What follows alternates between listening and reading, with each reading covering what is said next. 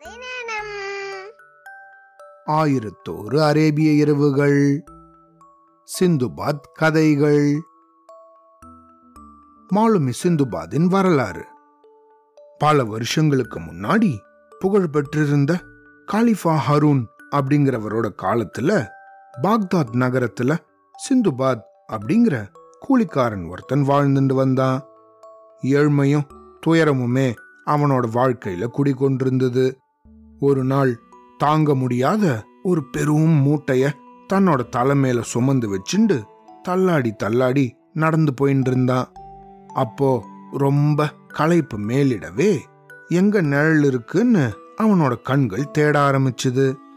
கொஞ்ச தூரத்துல ஒரு மாளிகையும் அதோட குளுமையான திண்ணையும் இருக்கவே சிந்துபாத் அங்க போய் உக்காந்தான். அந்த வீட்டு திண்ணை நல்லா பெருக்கப்பட்டு சுத்தமாக இருந்துச்சு. அது மட்டும் இல்லாம அங்க அவன் உட்கார்ந்திருந்த போது தலைக்கு மேல இருந்த ஜன்னல் வழியாக ஒரு நல்ல நறுமணமும் பறவைகள் தங்களோட இனிய குரல்ல பாடுற குரல்களும் கேட்டுச்சு. களைப்பு மேலிட்டு இருந்த இந்த சிந்துபாதுக்கு எப்படி இருந்திருக்கும்? அவன் உக்காந்திருந்த திண்ணையிலேயே சாஞ்சபடி எல்லாம் வல்ல ஆண்டவனே உன்னோட கருணையே கருணை.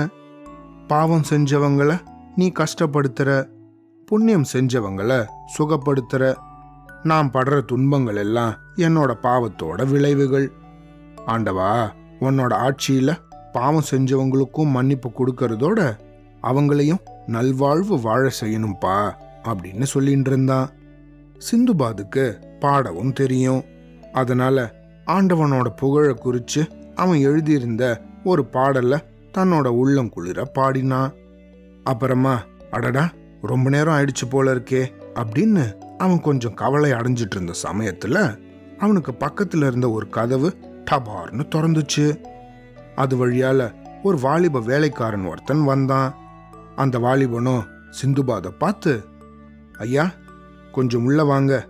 எங்களோட எஜமான் உங்களை கூப்பிடுறார் அப்படின்னு சொன்னான். சிந்துபாதுக்கு இது கேட்டதும் தூக்கி வாரி போட்டுருச்சு. அடடா என்ன சொல்றது? என்ன செய்யறது? அப்படின்னு தெரியாம அங்கேயே நின்னுட்டு இருந்தான். இந்த வேலைக்காரனும் உள்ள போனவன் திரும்பவும் வந்து ஐயா உள்ள வாங்க எங்க எஜமான உங்களை கூப்பிடுறாரு அப்படின்னு திரும்பவும் கூப்பிட்டான்.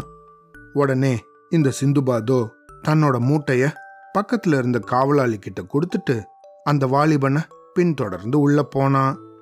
அந்த மாளிகையோட உட்புறம் ரொம்ப அழகா இருந்துச்சு. தரையில விரிக்கப்பட்டிருந்த கம்பளங்கள் எல்லாம் அப்படியே கண்ணை பறிக்கிற அளவுக்கு அவ்வளவு அழகா இருந்துச்சு. அவ்வளவு அழகா இருந்த இந்த கம்பளத்துல நடந்து போகிறதுக்கே அவனுக்கு கஷ்டமாக இருந்துச்சு. இப்படியாக இந்த ரெண்டு பேரும் உள்ள இருந்த மண்டபம் ஒண்ணுக்கு வந்தாங்க. ஒரு பெரிய ஆசனத்துல உக்காந்துருந்த அந்த எஜமான் முன்னாடி நின்னாங்க. இந்த எஜமானோ சிந்துபாது பயந்து போய் நிக்கிறத கவனிச்சாரு. நண்பரே பயப்பட வேண்டாம். நீங்க தான் கொஞ்ச நேரத்துக்கு முன்னாடி பாடினதா? அப்படின்னு கேட்டாரு. ஆமா ஐயா எனக்கு ரொம்ப களைப்பா இருந்துச்சு. நடக்கவே முடியல. அதனால களைப்பு தீர்றதுக்காக உங்க மாளிகையோட திண்ணையில வந்து உக்காந்தேன். மனசு எங்கெங்கோ ஓடவே தெரியாம பாடிட்டேன்யா என்னை மன்னிச்சிடுங்க அப்படின்னு சொன்னான். என்னது? மன்னிக்கிறதா? அதுக்கு அவசியமே இல்லை. உன் பாட்டு நல்ல கருத்து கொண்டதாக இருந்துச்சு. இனிமையாகவும் இருந்தது. அதனால தான் உன்னை திரும்பவும் பாட சொல்லி கேட்கறதுக்காக இங்க கூப்பிட்டேன் நண்பரே உன்னோட பேர் என்ன? அப்படின்னு கேட்டார் இந்த எஜமான். இவனோ ஐயா என் பேரு கூலிக்கார சிந்துபாத் அப்படின்னு சொன்னான். என்ன வேலை செய்யறீங்க? அப்படின்னு கேட்டார் எஜமான். கூலி சுமக்கிறது தான் ஏன் என்னோட வேலை அப்படின்னு சொன்னான் இவன். சிந்துபாத் என்னோட பேர் என்ன தெரியுமா? நான் சொன்னா ஆச்சரியப்படுவ. என் பேரும் சிந்துபாத் தான். நீ எப்படி கூலிக்கார சிந்துபாத் அப்படின்னு அழைக்கப்படுறியோ அது போல என்ன மாலுமி சிந்துபாத் அப்படின்னு கூப்பிடுவாங்க. நானும் உன்னை போல ரொம்ப ஏழையா இருந்தவன் தான். இன்னைக்கு தான் இப்படி வசதியோட இருக்கேன். எனக்கு பசி பட்டினி எல்லாம் தெரியும். நானும் உன்னை போல களைப்பு மேலிடும்போது மனம் நொந்து பாடுறது உண்டு.